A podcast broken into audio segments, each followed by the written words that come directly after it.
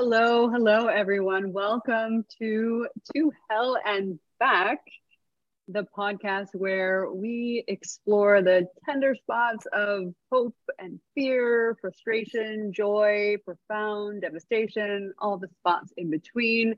I am that woman, Nicole. You're here with me, Charlie, and Natalia Garcia. Welcome.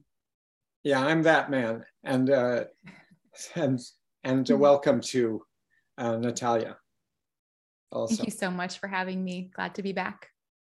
Again. Yeah, I think were you going to say something about what happened? I wasn't going to say something about what happened yet.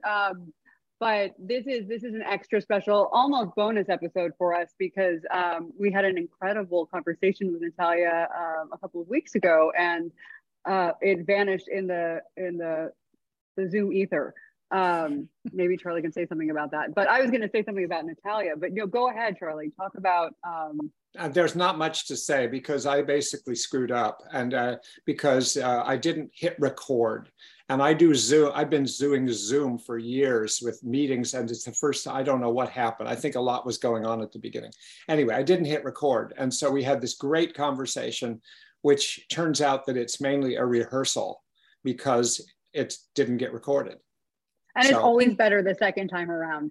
Yeah, no, well, I'll just say quickly what I took away from that really, really wonderful conversation was that, it's easy to see DBT skills, at least it is for me, as concepts, as just kind of abstractions that you can think a lot about, but, and get conceptually, but, really to implement them, it's not so different than like a hammer and a nail. They're practical tools that you have to really put to work and make use of. And I think Natalia is a maestro craftsperson in terms of really applying these tools, understanding them, making beautiful things from them in the most difficult circumstances. So I would invite all of you to really listen to the way she wields these tools, just extraordinary precision and care and gentleness. So yeah, really enjoy everyone. And welcome, Natalia, again. Thank you so much. I was going to say, Charlie, you are completely forgiven for the error. We all make mistakes. And frankly, I think we all just wanted another excuse to talk for an hour. So I'm very, very pleased to be here. Totally. Yay. Thank you. Thank you. Yeah. Yeah, so I thought maybe, can we just get going into just things that we maybe picked up last time? Were you? No, I was going to say, yes. Please. Yeah, so if we can get going with just whatever's come up since last time, and also things that we intended to talk about last time. And Natalia, so I wonder what comes up for you, thinking about where we left off, what we talked about, and what's happened since then. Yeah. So, I think one of the main themes that we talked about last time was this idea that, grief is like a hole in my heart that I don't really want to paper over, nor do I think I could paper over or would if I could, but really thinking about recovery from loss or trauma as, meaning making. How can we make sense of this so that we can move forward with our lives? How can we learn from this experience, apply skills to this experience, and learn to love life again after this experience? So often I've referred to that as like, the beautiful things that have grown around the edges of that hole in my heart. I want to be clear that I haven't always thought about it this way. When Jackson died, I was just like, my life is over. This is not something I'm ever going to be able to, make something come out of. So just to be really clear, we're 5 years out from this, and this is how I've come to think about it. And the kinds of things that I would say have kind of grown out of this tragedy, the flowers that have grown around the edges of this hole would be a number of things. One is like this just profound respect for life and the time we have while we're here. I think a lot of people sort of assume they're going to be here until they're, end of their life, in their 80s, 90s, 100 years old. And it became very clear to me that none of that is a guarantee. None of that is a given. And maybe other people kind of walk around with more awareness of that than I did, but it really became clear to me to have a huge, profound respect for life and time. And that's helped us restructure our lives in accordance with our values. We've shifted what we do for work in some ways, shifted our priorities, how much time we have, for our family. And we've seen those impacts even in the people in our community who talk to us about like, gosh, ever since this happened, I've made this big decision or I've made this big shift because I understand now that this is all very, very precious. So that's, a perspective, right, that has shifted, and it's gone and lended to like a really extensive support network, which can be hard to do. I think grief and loss makes you retreat. But in some ways, although it did do that, initially, we have found ways to kind of actually grow our support network in ways that have been really, really special. I didn't know a lot of people who had been through really profound grief until it happened to me. And now I have to say some of my closest friends are people that I never would have known if this hadn't happened. I've got a lot of families that I'm close with who have lost children or had profound losses.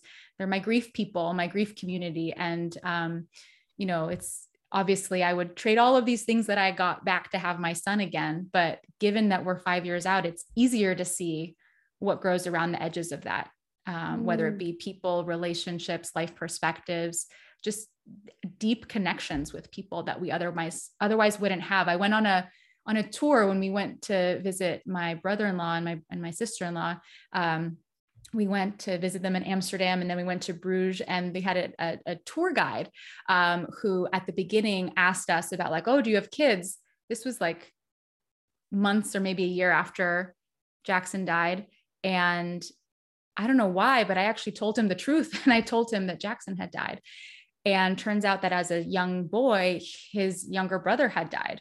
And we had this amazing connection with a tour guide on the other side of the world. And then we ended up staying in connection with him. I mean, things like that otherwise don't happen if you don't kind of open up about your experiences. And I think there are beautiful things that have grown out of it. So that's sort of in a nutshell, some of the flowers that grow around the edges of the whole. As time has passed, and you've been raising now two young boys, how has your relationship with grief and your experience of grief changed and evolved over time? Yeah, I mean, I think initially, it's like I said earlier, it was my life is over. I remember that thought coming into my head, like my life is over now. And time was like this really both. And it was something that I wanted more time under my belt, so that I could move away from the acuteness of the loss because of that, idea that time heals. And I just like, it was so excruciating to be so close to the loss initially. And I just wanted there to be more weeks and months under my belt, but also any added time took me away from my last moments that I had with Jackson. So I had this really strange relationship with time. And what I've noticed now that I'm 5 years out is that initially I was so acutely aware of time. It was this thing where I could tell you exactly how many days, it had been since Jackson died. I could, it could be like, 64 days, and I could still give you that number. Right. And the milestones, we call these like the grief milestones, but like when Jackson had been gone longer than he was alive, I knew what that day was. And when Owen eventually came into our lives, our second child, and he became 2 years old, 2 years and 10 days old, which is how old Jackson was when he died. I was very aware of that milestone. Like now Owen had leapfrogged his brother and was kind of in some ways the oldest child. So time, you're so acutely aware of it. And then time passes even more and you become less acutely aware of it. And then there might be judgments about that. Right. Mm. So, September just recently now, last month was when Jackson, would have turned 7. And as we were approaching September, somebody actually asked me, oh, how old would Jackson be now? And my first response was, I was going to say 5. And then I was like, that's not right. And then I was going to say 6. And then I realized I hesitated, I like paused and I had to do math in my head, what we call grief math. And then it was just like, what's wrong with me that I don't know how old he would be turning, that he would be 7. That should be so clear to me. But you know, then I reminded myself of all the reasons why that's not clear to me, right? He should, in theory, right, be 7 if he was still alive. But I never got to send him to kindergarten. I never taught him to ride a bike. I never filled out all those forms, putting his date of birth repeatedly. I didn't teach him to tie his shoes. So why should I track that he's 7 without doing a little bit of math? You know, it also makes perfect sense. So those are some of the ways in which time has shifted for me. Does it ever just cross your mind before you have a chance to think about it that you say, oh yeah, I did teach him to ride a bike. I taught him to swim and I taught him to tie his shoe. And just thinking of all the people who think they were at Woodstock, for instance, you know, it's like the way time can actually be this playground and, right. And the memory can, and do you ever think that, or is it kind of like rock solid? No, I never did that stuff. It's really an interesting question. My first reaction to your question is no, but then I thought about it a little bit more and something I have noticed. So Owen is now 3.5. He's really almost 4. He'll be 4 in January.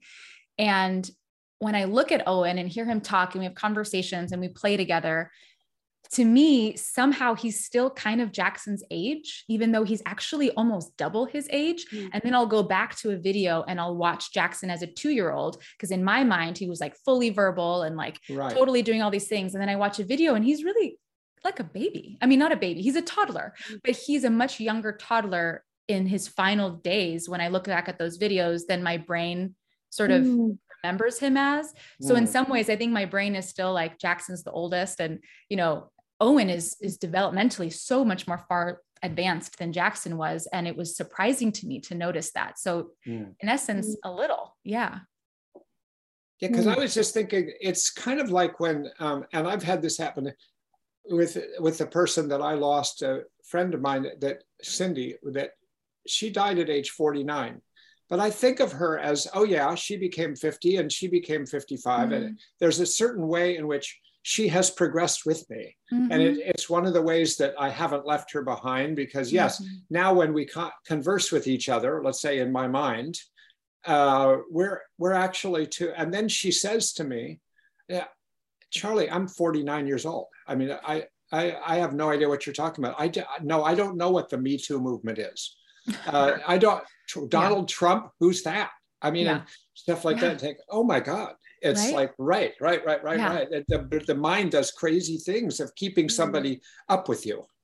Yeah, wow. Absolutely. And I mean, for me, what that evokes this idea of, you know, in the grief literature, it's referred to as continuing bonds, but it sounds like you, Charlie, have a real strong sense of continuing bonds, with Cindy and, in some ways that makes it so that it's like, wow, she doesn't even know we've been through a pandemic. That's so wild. Right. That's right. Yeah. And for me, like my primary way of like continuing bonds with Jackson is through our kindness project. I know I've talked about that a little bit on this podcast before, but essentially it's this, project that we've invited people to participate in where all of us are spreading kindness in honor of Jackson, kind of like along with him. So sometimes the way I think about it is like, oh, Jackson bought people coffee today, or Jackson did this thing today, right? He's not doing these things, but he's along with us spreading kindness in ways that are really profound and meaningful. And it's strange to me, actually, even though he was only 2, that he doesn't know about the kindness project because he is the kindness project. And we've been doing this after he died. Right. That's right. But that has been, yeah, a beautiful way of continuing bonds for us. Mm. So we talked a little bit about this towards the end, I think, of the last conversation we had, but the last recorded conversation we had.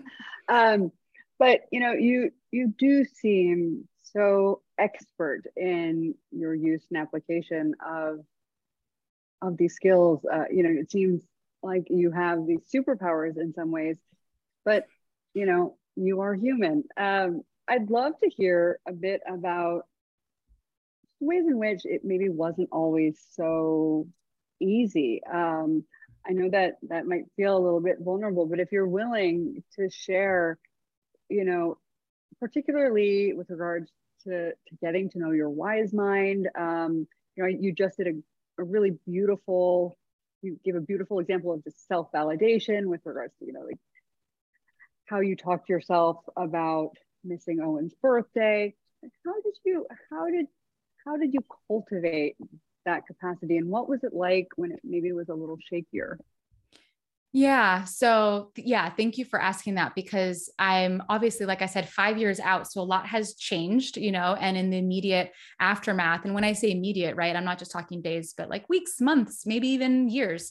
It was harder to do some of the things that I'm talking about. So just for anyone listening, you know, like these things are hard, and I did not kind of think to do a lot of these things overnight.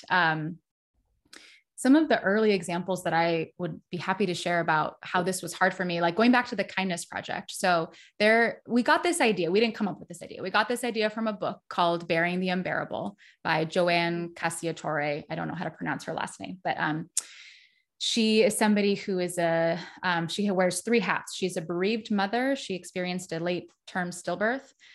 She is a Zen priest, and she is a psychologist. So really interesting perspective from her. And this was a really profound book that towards the end of the book had a chapter on the kindness project as a way of kind of making meaning and moving forward. And my husband and I, Brian, we read this book at the same time, more or less after Jackson died, except he's a much faster reader than I am. So he got to this chapter first. He was really moved by it and told me about it. And because I hadn't gotten to that point in the book yet, and I wasn't really ready to hear about it, my response to him immediately was I completely shut him down. And I was just like, screw that idea. Like, I am not going to allow anyone to make light or make positive out of what I'm going through right now. Like, this is not going to be a feel-good story. This is just plain tragedy. And I can't tolerate the idea of someone finding a silver lining or somebody making something, you know, growing roses around the edges of the hole. Like, I am not ready for that idea. Eventually, obviously I changed my mind, but I got to that point in the book. She explained it so beautifully and in a way that's just so validating of all the pieces of grief. And really, I then came around to it. So then I was like, hey, Brian, I have an idea. No, I'm just kidding. It was his idea. But then we kind of opened up to the idea of the kindness project. And this has been, like I said, one of the most meaningful things that we've done to help us through this. And it was not obvious to me right away that this was going to be, helpful to me. And another example that I just want to share of like early grief versus later on is I mean, going back to this idea of avoid an approach that we've talked a whole lot about already. I used to hide from children. So that sounds strange, but so Jackson died September 20th. And shortly after was like Halloween. Actually, we're coming around to Halloween now next week. And I just like hid in my basement, and we put a sign on the door that's like, you're not celebrating, like, don't come knocking at my door. Like I couldn't tolerate to see living children. It was so painful for me. And the most uncomfortable part of it was I felt angry. And I brought this up to my therapist at the time, my grief counselor. And I was like, this is really hard to admit out loud, but like, it makes me angry to see living children and smiling and bouncing, you know, holding their parents' hands down the street. Like that is so, makes me so angry. And what she helped normalize for me is I didn't wish other children were dead. I just didn't want to be alone in my experience. And I didn't have a way of understanding my experience. And so it felt really unfair. And so, you know, eventually, right, it's 5 years now. I don't hide from children anymore. You know, I used to grab food and eat it in the car because there was like a 2-year-old in the restaurant. I couldn't do it. Eventually, I didn't want to keep eating in my car. So I learned to do things to be able to eat in a restaurant and do the normal activities. And now I see children all the time, and it is very different. So kind of in answer to your question, it hasn't always been this easy. And I think it is a journey, and for everybody that timeline looks different, and the goals look different, and the resources look different. And this is just my story. But 5 years later is very different than 5 weeks later, for sure. Of course. No, thank you. With an emotion like anger, you know, I can imagine that's, well, you tell me, but really challenging when you're also experiencing so much grief and Do you remember at all how you processed that or what you did with that? Like, what was that like in the moment to the best of your recollection? It was one of my more difficult emotions. I felt a lot more comfortable with sadness. I even felt more comfortable with guilt, to be honest, even though that didn't fit the facts. I had not done anything to transgress my values or cause this to happen, but I knew more what to do with that. Anger was a very uncomfortable one for me. And I felt much more private about it. And, you know, I'm trying to think whether skillful or not, some things that I did to cope with anger. I remember on a couple of occasions finding a very private place, like a car, like a parked car, not nearby other people or neighbors, and just screaming. And that being really like therapeutic for me. You know, just letting that anger out, because anger made sense. And, you know, my goals of raising my child were blocked. And it was okay to feel angry about that. So sometimes I did things like that because I didn't want someone to feel alarmed. Natalia's screaming, you know, but I would go somewhere private and just let out a good scream, and then usually followed by a good cry. And that helped me, in addition to finding softer ways to be, like with the Kindness Project. I think that's in some ways a little bit of also opposite action to anger. But though the anger you're talking about sounds, I may have missed this, but sounds like it wasn't anger at any particular person. It wasn't like an object directed that way. It was more anger at the universe, or anger, anger at fate. And if you're a religious person, angry that God could have allowed this to happen, that sort of anger, right? So it's kind of a different kind of anger than if you had anger directed at people who were walking their 2-year-olds to your house to trick or treat. Exactly. It was anger at the universe for me. And that's why yelling it out into the void made sense. And then just again, to the extent that anger, you know, was feeling more than I could bear, or like not effective for me, like, you know, the opposite action to anger to the universe, which is to spread kindness in the universe. That's right. Yeah. A little bit of both. To what extent were you able to kind of check the facts and kind of connect with, I don't know, cause and effect when you're having all of those strong emotions flood through you, maybe even into, you know, the birth of your children, your next children after Jackson? You know, how in the moment able were you to kind of discern what feeling is coming from what situation, and how did that get more clear over time? Check the facts is the backbone of how I've become a parent again. So for me, you know, we could talk about any number of emotions here that are involved in grief or even just in parenthood, but the main one was fear. There was a lot of fear that this could happen again, or because I became awake to this thing we talked about earlier, that life is precious and not a time is not guaranteed, that something else could happen too. Right. So there was fear, a lot of fear in deciding to have children again. And, you know, this humbling lesson, right, that children don't always live. Right. So the main thing I've had to do in approaching parenthood again is check the facts to this fear. And in a way, what I call like, I needed to right size my fear. And when I say right size my fear, I mean, really understand, okay, what is the likelihood that this will happen again? Because the feeling is so strong, that sort of emotional reasoning is like, this will happen again. When in reality, SUDC is something like 1 in 100,000. And they've actually looked at the families who are in right now, the SUDC family like registry.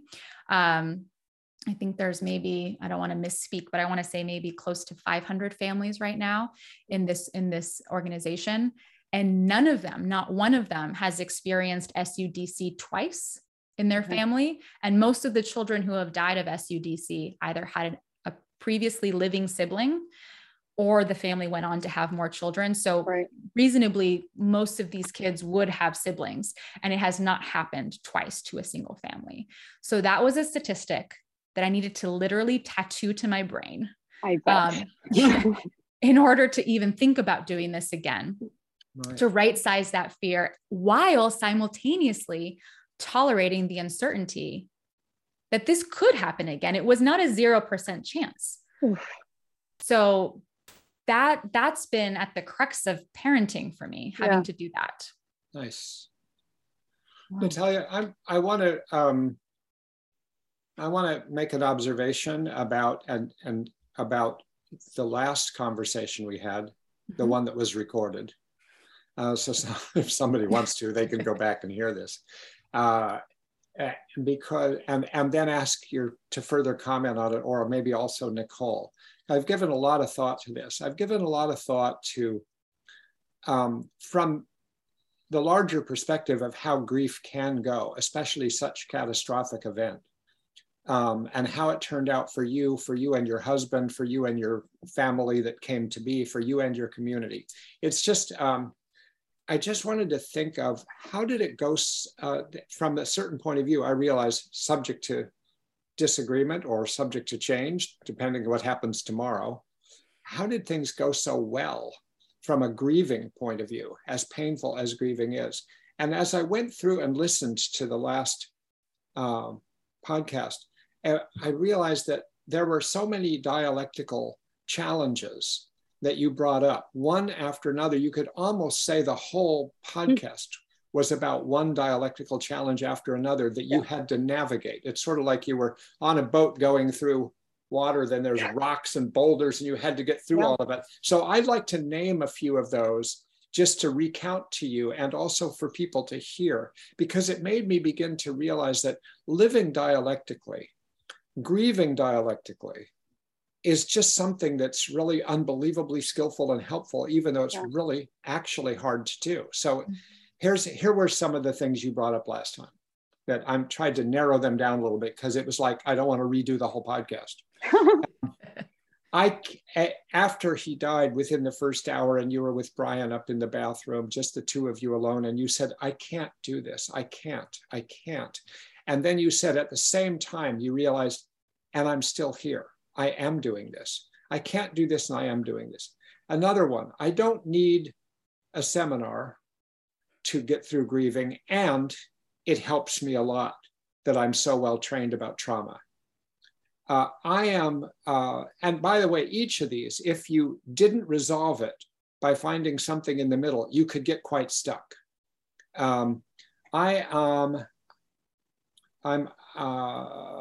Suffering is much less if I accept suffering.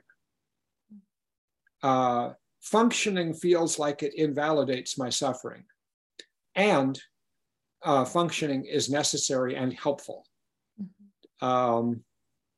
Avoidance is completely natural and adaptive, and too much avoidance will impair me, right? Safety signals are helpful, and they can cripple us. It should not be up to the bereaved person to shape their social network by telling them what to do. And it's incredibly helpful if you can tell the social network what to do. And there's about, that's about 1/5 of the number of those. It's just unbelievable. Like every boom, boom, boom, boom, boom. And I wonder if you could comment more, because you've used the term dialectical many times. Some people listening to this podcast are probably experts about what that means, and others probably aren't so sure what you're talking about. I wonder if you could say more about the dialectical challenges. Yeah. Yeah. Thank you, Charlie, for that highlight reel. You're absolutely right. I think, that, grief, in my experience and recovering from loss, has been the most dialectical experience of my life. And I've leaned hard on dialectics because, like you say, Charlie, you can get so stuck or polarized on one side or the other. And it just gives you that room to sort of breathe and recognize the truth in both sides, two things that feel like they are contradictory or at odds. In fact, there's a truth about both of them. There's a kernel of truth in both, and a more kind of a synthesis approach is the path forward. I mean, I'm thinking of a specific dialectic just that's come up for us recently in the last month that really kind of speaks to this. It's the dialectic of rituals. and honoring your person over time and how that also changes. Like on the one hand, we do lots of this in DBT. On the one hand, rituals are very helpful for grievers to sort of give ideas or structure for how to get through a tough day or a tough moment. I'm thinking specifically of anniversaries, birthdays, right? Like some families might have, you know, on my person's birthday who died, every year we're going to make their favorite lasagna. And that's one way that we honor them and know what to do on that day, right? Like that's so helpful. And we have leaned a lot on deciding what rituals work for our family to sort of like have an annual tradition of some kind. And at the same time, you know, we're 5 years in now, I am just starting to notice the ways in which rituals could sort of make you feel a little bit trapped. Like, what does it mean if this ritual no longer serves me, or I no longer have the bandwidth, or I want to do something different, or I want to step it down? You know, what does that mean? Does that mean I don't love my person anymore? I'm not spending effort on that person anymore. You could get really stuck in that and having to like adhere to a ritual that you thought would always serve you, but no longer does. And it's helpful to have something like an idea. So I think dialectical planning around what to do on those hard days has been enormous. And that was what September was for me last month, was figuring out, well, what do I want to keep? What do we want to change? And how can I observe that non-judgmentally and not attribute that to like how much I love my son or how much I miss my son, but just shift, because grief evolves. So it makes sense that rituals evolve. And taking care of two young children, I can no longer bake 36 cookies for the firefighters down the street in the way that I did when I didn't have children living in my home, right? And so now, by the way, that was a kindness act we used to do on the anniversary of the death because of the wonderful firefighters that showed up as first responders. So I let that one go this year. I didn't do it. And at first it felt bad, but then I reminded myself, it is okay. It is okay. Another thing we've done in the past is buy a birthday cake for a stranger on Jackson's birthday.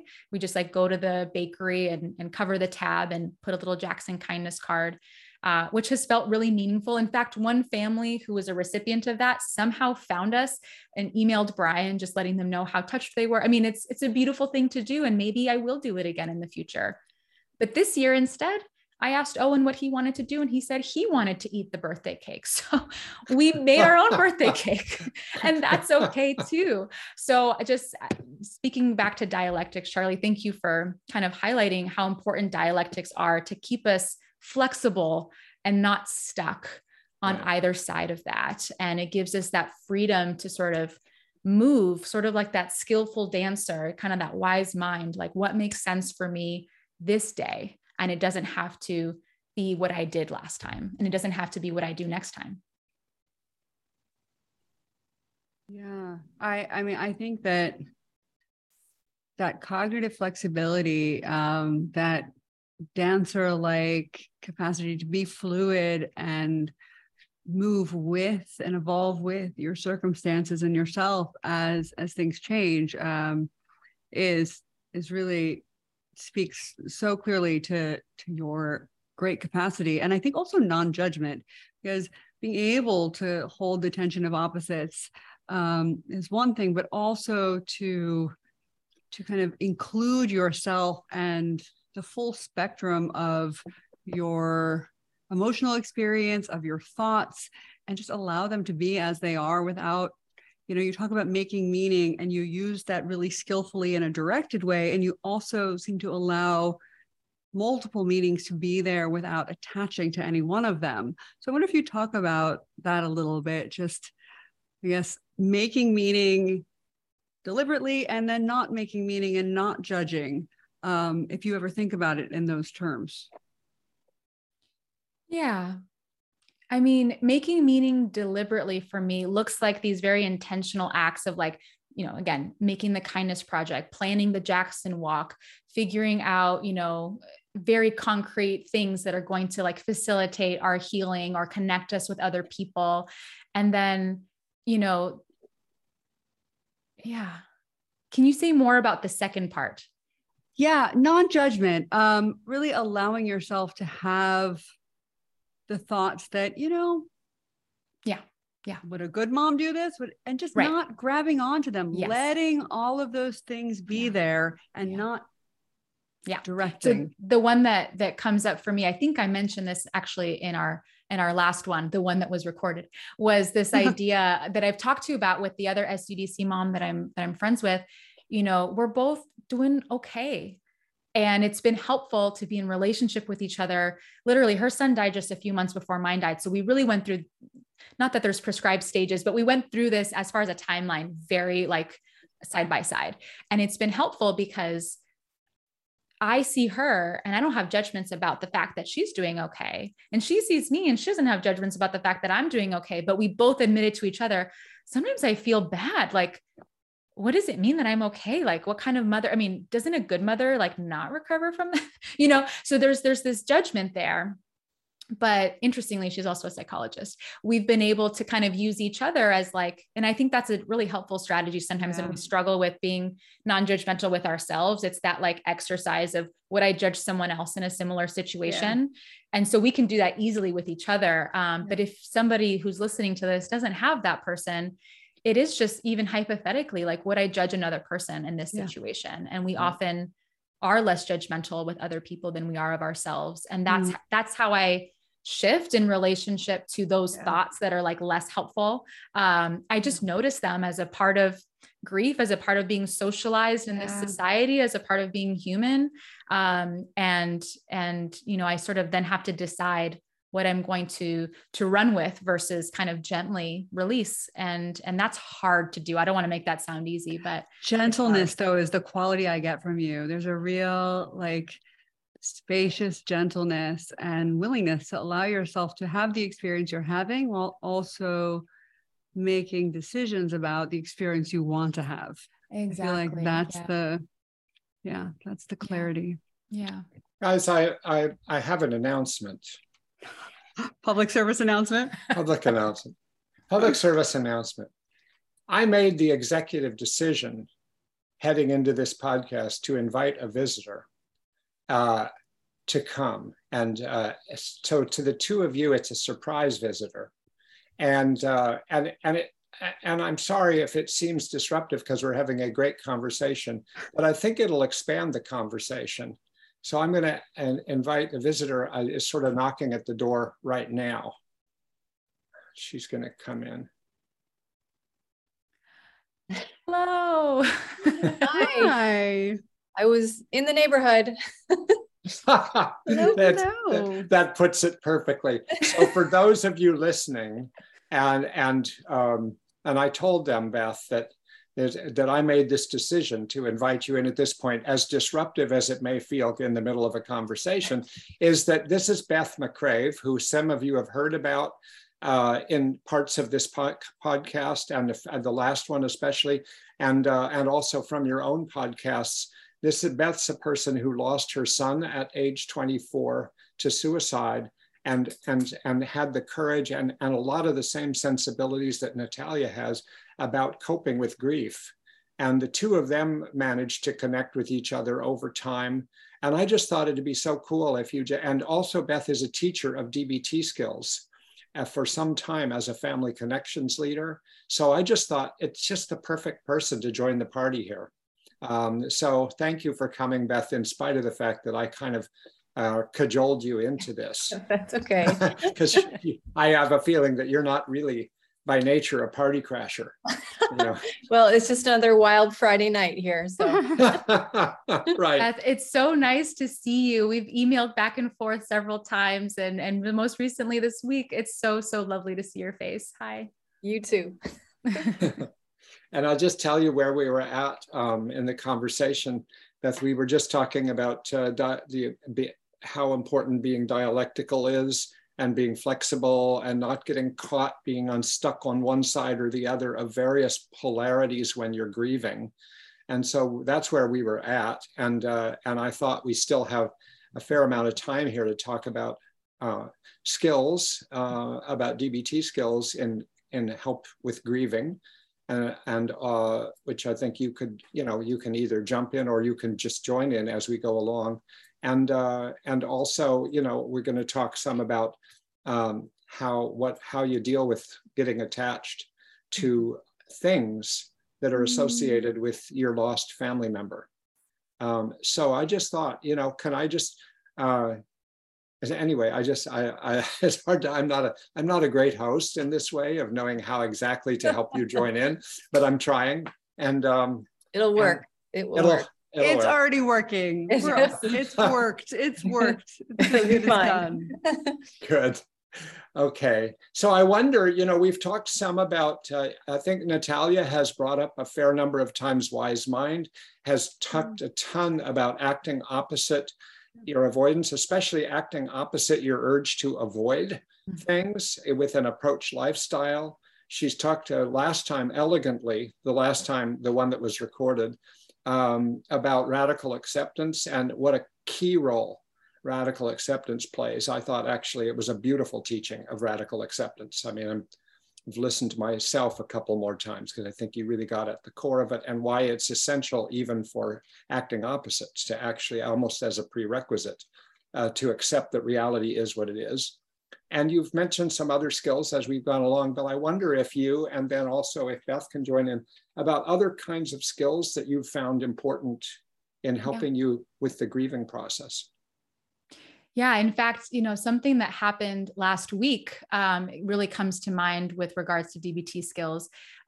Last week was the first night that my 7-month-old Mateo slept through the night. So you can just kind of imagine what that might bring up. And we've done this before with Owen, you know, that was a while ago, but I can't remember now if this was on the episode we recorded or not, but something I had shared with at least Charlie and Nicole is that with Owen, we had a monitor that we used. It's called an Owlet. And again, I'm not a paid spokesperson of the Owlet. I'm just sharing my experience about this, but the Owlet monitor measures vital signs during episodes of sleep. And so that was something that we used with Owen to kind of ease our anxiety. However, back to what you were sharing, Charlie, about sort of the dialectics of safety cues and safety signals, I was very aware that I was not going to get to send my kid off into the world as an adult wearing an Owlet sock. Like at some point we were not going to be able to use the Owlet sock anymore. So I was going to have to accept this as like a temporary baby step, so to speak, in getting comfortable with the idea that my children need to sleep and I'm not going to be able to monitor that all the time. So we did use it with Owen. I would wake up in the night, look over and see the reassuring green light, you know, that it comes with a green light. So, you know, all is well. And that would allow me to go back to sleep. There were false alarms sometimes, which was really, really stressful. And that is one of the reasons that sometimes we don't recommend this kind of monitoring device, is that it can cause more anxiety than it can protect from. But for us as SUDC parents, and a lot of parents I know similarly have found some comfort in this. With Mateo, however, we have opted not to use the monitor. And one of the big reasons for that is I'm far enough out from this loss now that I've had enough exposure to my child waking up in the morning that I think I have let go of some of this fear, though it still is a little bit there.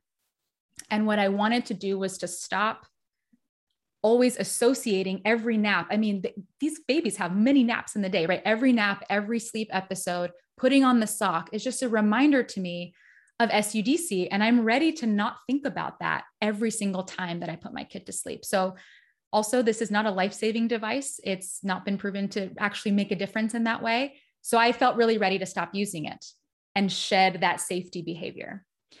So this was, in essence, the first time a child of mine slept through the night and I don't have a sock on them. So I experienced this literally just days ago. And when I woke up in the morning, my heart just about dropped out of my body, or my stomach just about dropped out of my body. I felt immense fear. I thought to myself, it's happening again. And I had to essentially do check the facts on that. And I turned to Brian and he said, well, do you want to go check on him? And I said, you know, no, I don't. And had I gone and decided yes, I think that also would have been totally fine. That's not the wrong answer. There's no right or wrong answer here.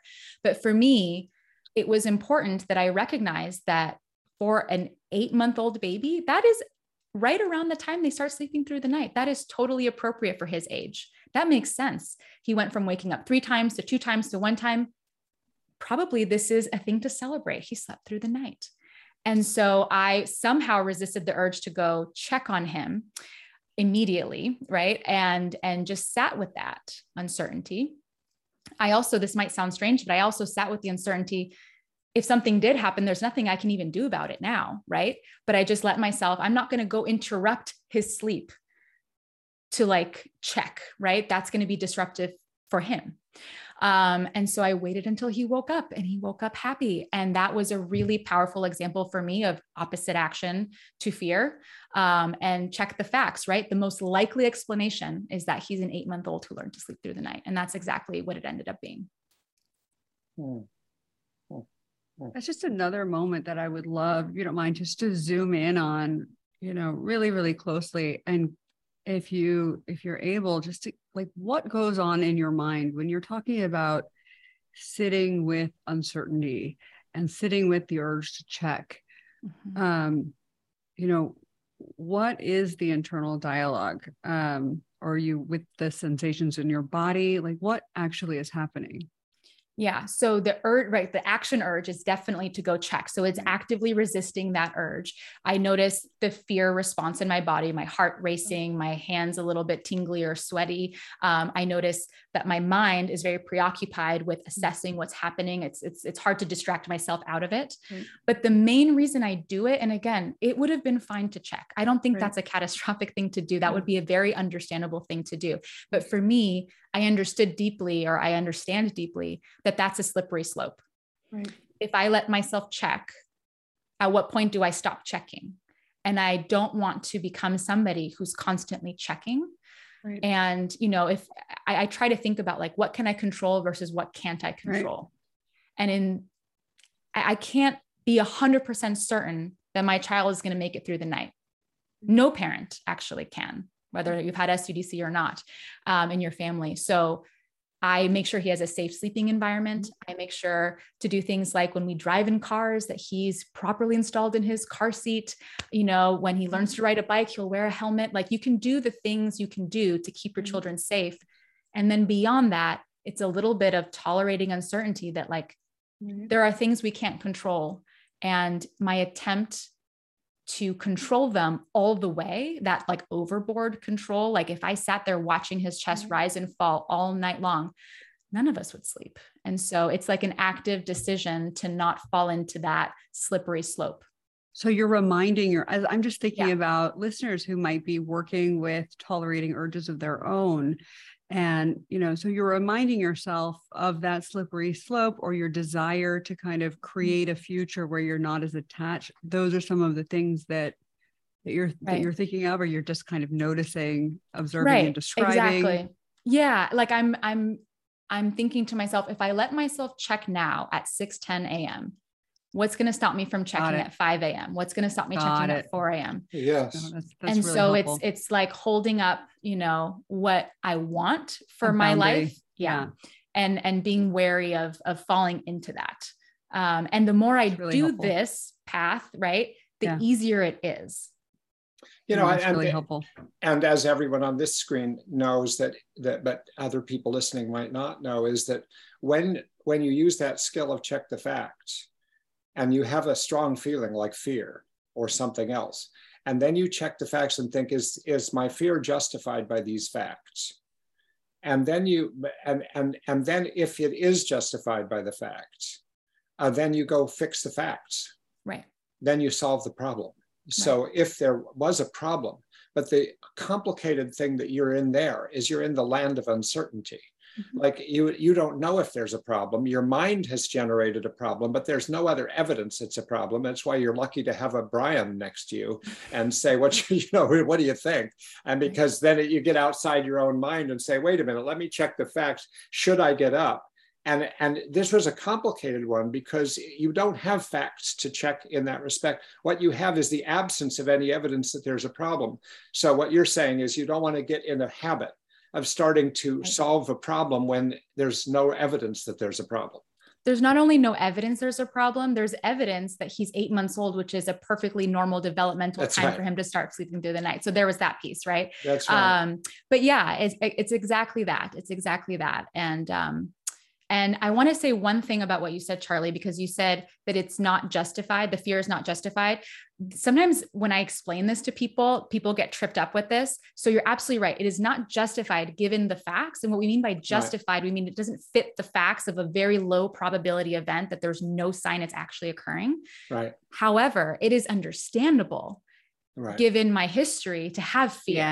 Yeah. So something can be completely understandable given your past, given your learning history, given your whatever, and still not fit the facts. And that's been the one to kind of grapple with. Yeah. I'm thinking about, in Beth, in your situation, having been there sometimes with you when you were trying to figure out what to do with your son, Ross, when he was at home, and there was sort of like, it wasn't a question of do I go wake him up? It was a question of, do I go see him? Do I go tell him to do something? Do I try to get him out of his room? Do I try to get him active because you're worried about him? And it's a very hard skill to apply at that point, because how do you check the facts of that? You know, do the facts justify going to solve a problem? Because the problem is there. It's obviously there. And I wonder how you relate to this conversation and whether it does connect with your experience of Ross. Yeah, I think in a couple ways. The first thing I thought of actually was Teddy, because now I have this, more of this awareness that something can happen. And so Teddy told me last year that he and Mariah were going to drive cross country. And I had in the winter. And so I had this moment of big moment of fear, thinking, oh my God, like I cannot survive if something happens to Teddy. And that's such a big, that's a big deal. And so I thought about that, and I could have just bought him a plane ticket and said, no, don't, we'll buy you a plane tickets, just go this way instead. But, I thought about it, and I thought it's a really cool experience to drive cross country. I did it, and and it's fun to have that adventure, and I wanted him to have that as well. So I didn't say, and obviously I said be careful, but I didn't say anything about not doing it, because I just didn't think that was it was not what I wanted for him, and I don't want him to be thinking that I'm fearful all the time about things that he might do, because I want him to have adventures too, That's another dialectical dilemma, because it would be understandable if you decided, no, I'm going to convince him not to go, right? Because I want to feel more secure, and it makes complete sense to support him going because he's a young person having an adventure. So it's kind of like, how do you navigate? Because you could have erred on either side by getting rigid about it. And sort of like, but then you have to tolerate. I think there's another DBT skill there, which is to observe your emotions as they come and go like a wave, and realize that's part of living skillfully, is that you're going to have the peaking of a wave of anxiety at that point, and it's going to rise and it's going to fall, and it's going to rise and it's going to fall, but you don't want to live your life based on emotion mind. Right. And there were also facts too, that I know he's a good driver. I know he's competent and level-headed. And so I had that. That helps. That as well. But that's the first thing that came to mind, actually. Yeah. Mm. So if we x-rayed your mind, Beth, at that moment, how accessible were all of these thoughts in that moment? Was your first reaction worry, or were you able to kind of bring in this degree of reasoning and awareness? I think my first reaction was just this. I think I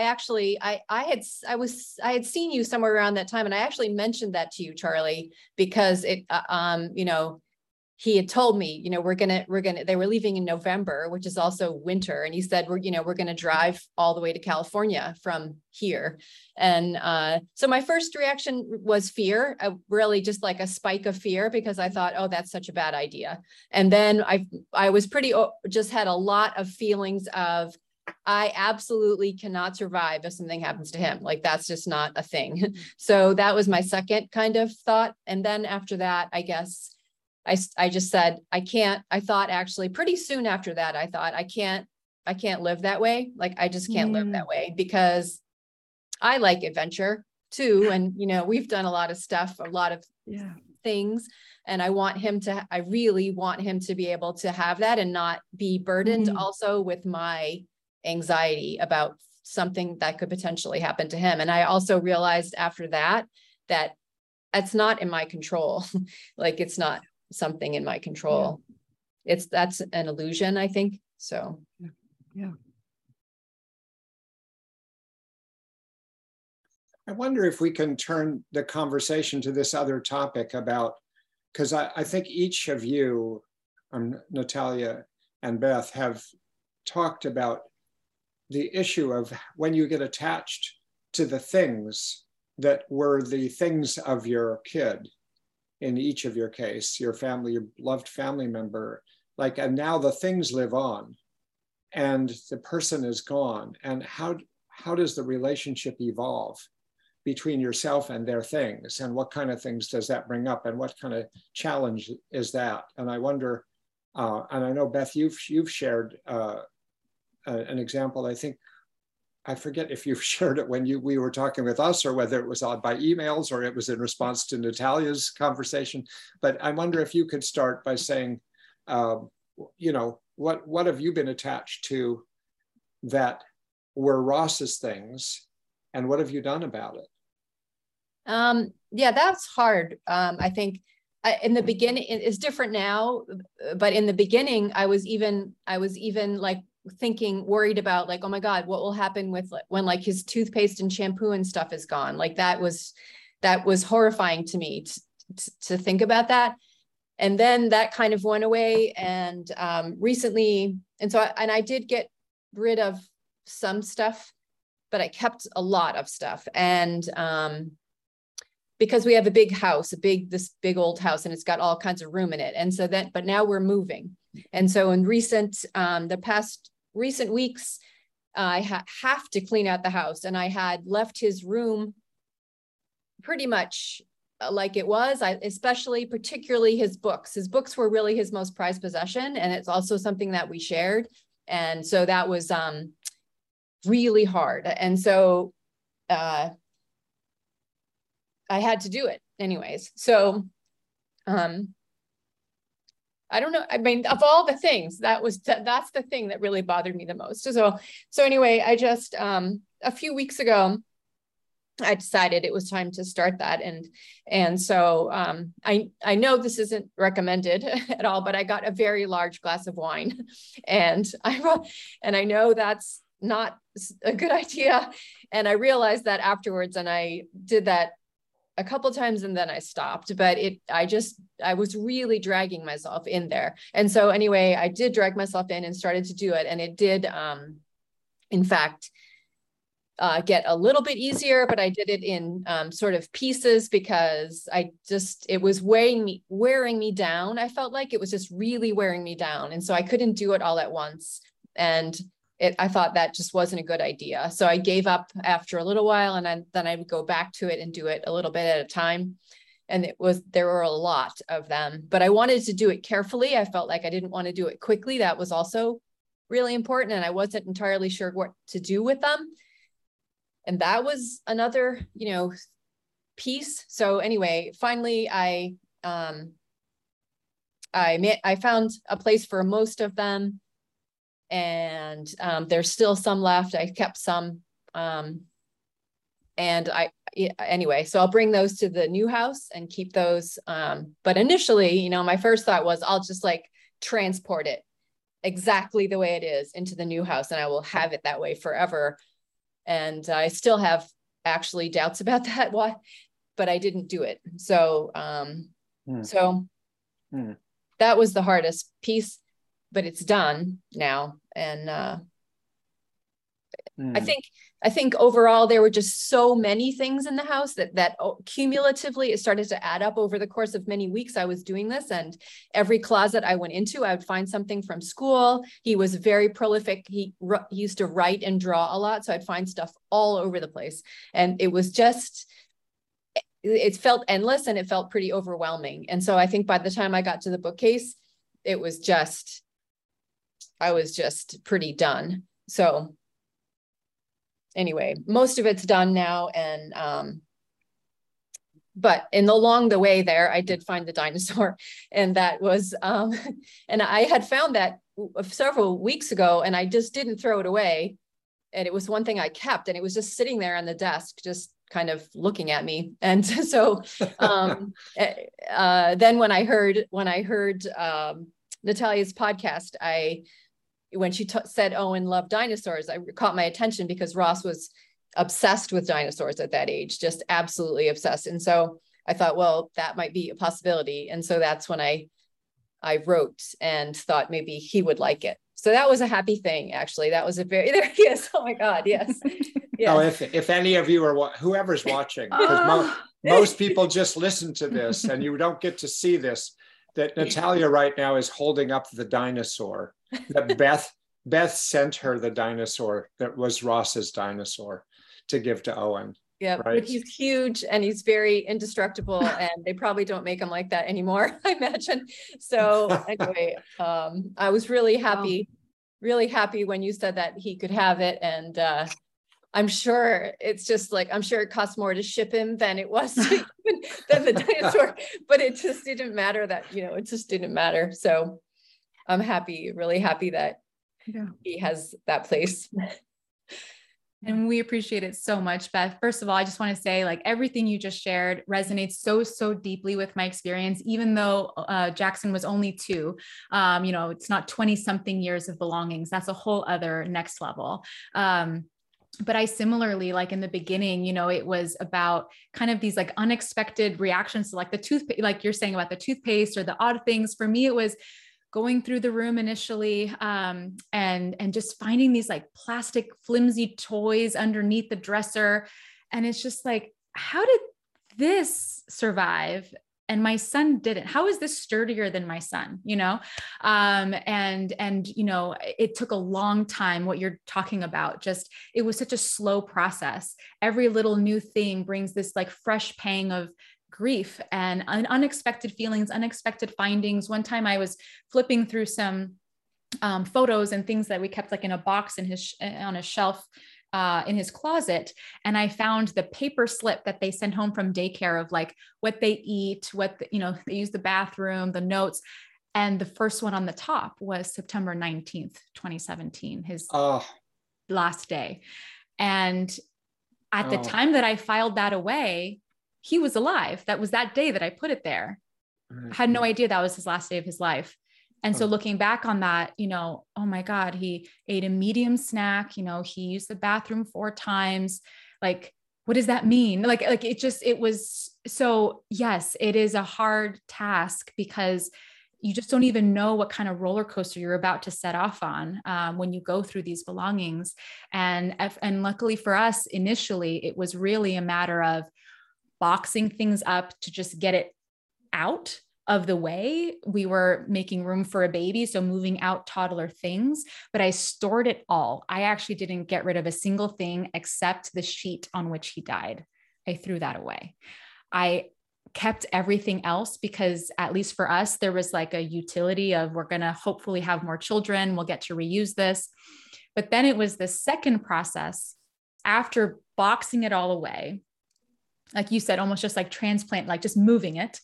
Then it was pulling it back out and deciding, well, what now, you know, a year later, whatever, what now am I going to start to slowly kind of part with? And at that part, it was getting rid of some things, but keeping most of it and deciding, what of this am I going to preserve as just his versus I'm going to allow my other son, Owen, and now Mateo, to use. And it was this total push pull. Like, I don't know if this resonates at all for you, but it was like, we had this levy the little blanket, a little stuffed animal that was like the one thing nobody was allowed to touch. I had it on the mantle by the urn, just like rests on top, or it used to rest on top. Nobody was allowed to touch that lovey because that was Jackson's. It smelled like him. It was the only thing left that had his scent.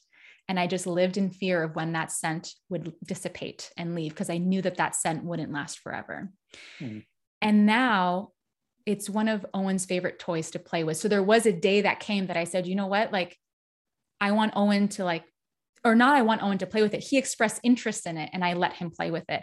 And now, you know what, it smells like Owen, and that's okay. And there's something kind of beautiful and like the keeping that lovey loved, you know, it's almost kind of evoking like Toy Story ideas of like letting the toys get played with.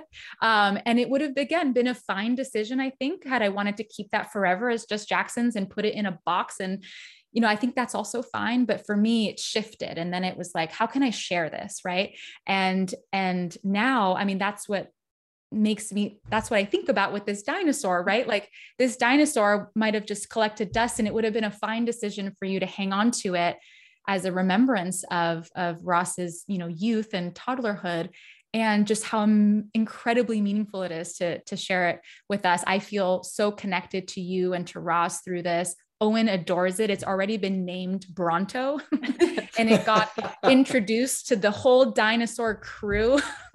Owen also can say all the scientific names. He could have gone head to head with Ross, I'm sure, with all those names. And it's just this like really beautiful connection that this dinosaur kind of gets to live on and keep our families connected in this way. So I just think that that's ultimately where I've landed with this. I also have not gotten rid of all of Jackson's things, but once Mateo passes 2 years old, that's going to be my task, right? Like, what of this do I permanently keep? What of this do I shed? Knowing I can change my mind about things I keep at any time if I decide later to get rid of them with more time. But the shedding of things, like, I think about who's like a worthy recipient, someone who will enjoy this, and that makes it easier. And so thank you for letting us be the worthy recipient of Bronto. And I would love to read the poem, if it's okay with you, Beth, that you shared. Is that okay? Emily Dickinson, it's not, but yeah, sure. It's wonderful. My mother, who's staying with us, her reaction was, she's a poet. That's what she said when she read it. So it says, dear Owen, I hope you love this dino. He's been hiding from the light, stuck in the back of a closet for so many days and nights. It's time for him to come out and play. We know you can find a way. He loves it in the bathtub, and he's fine on the rug. If one day you feel sad, try to have no fear. He will listen to all your feelings if you whisper in his ear. This dino had a friend like you lots of years ago. All our hearts are happy now that he has a place to go. Love, Beth, Ross, Teddy, and Ted.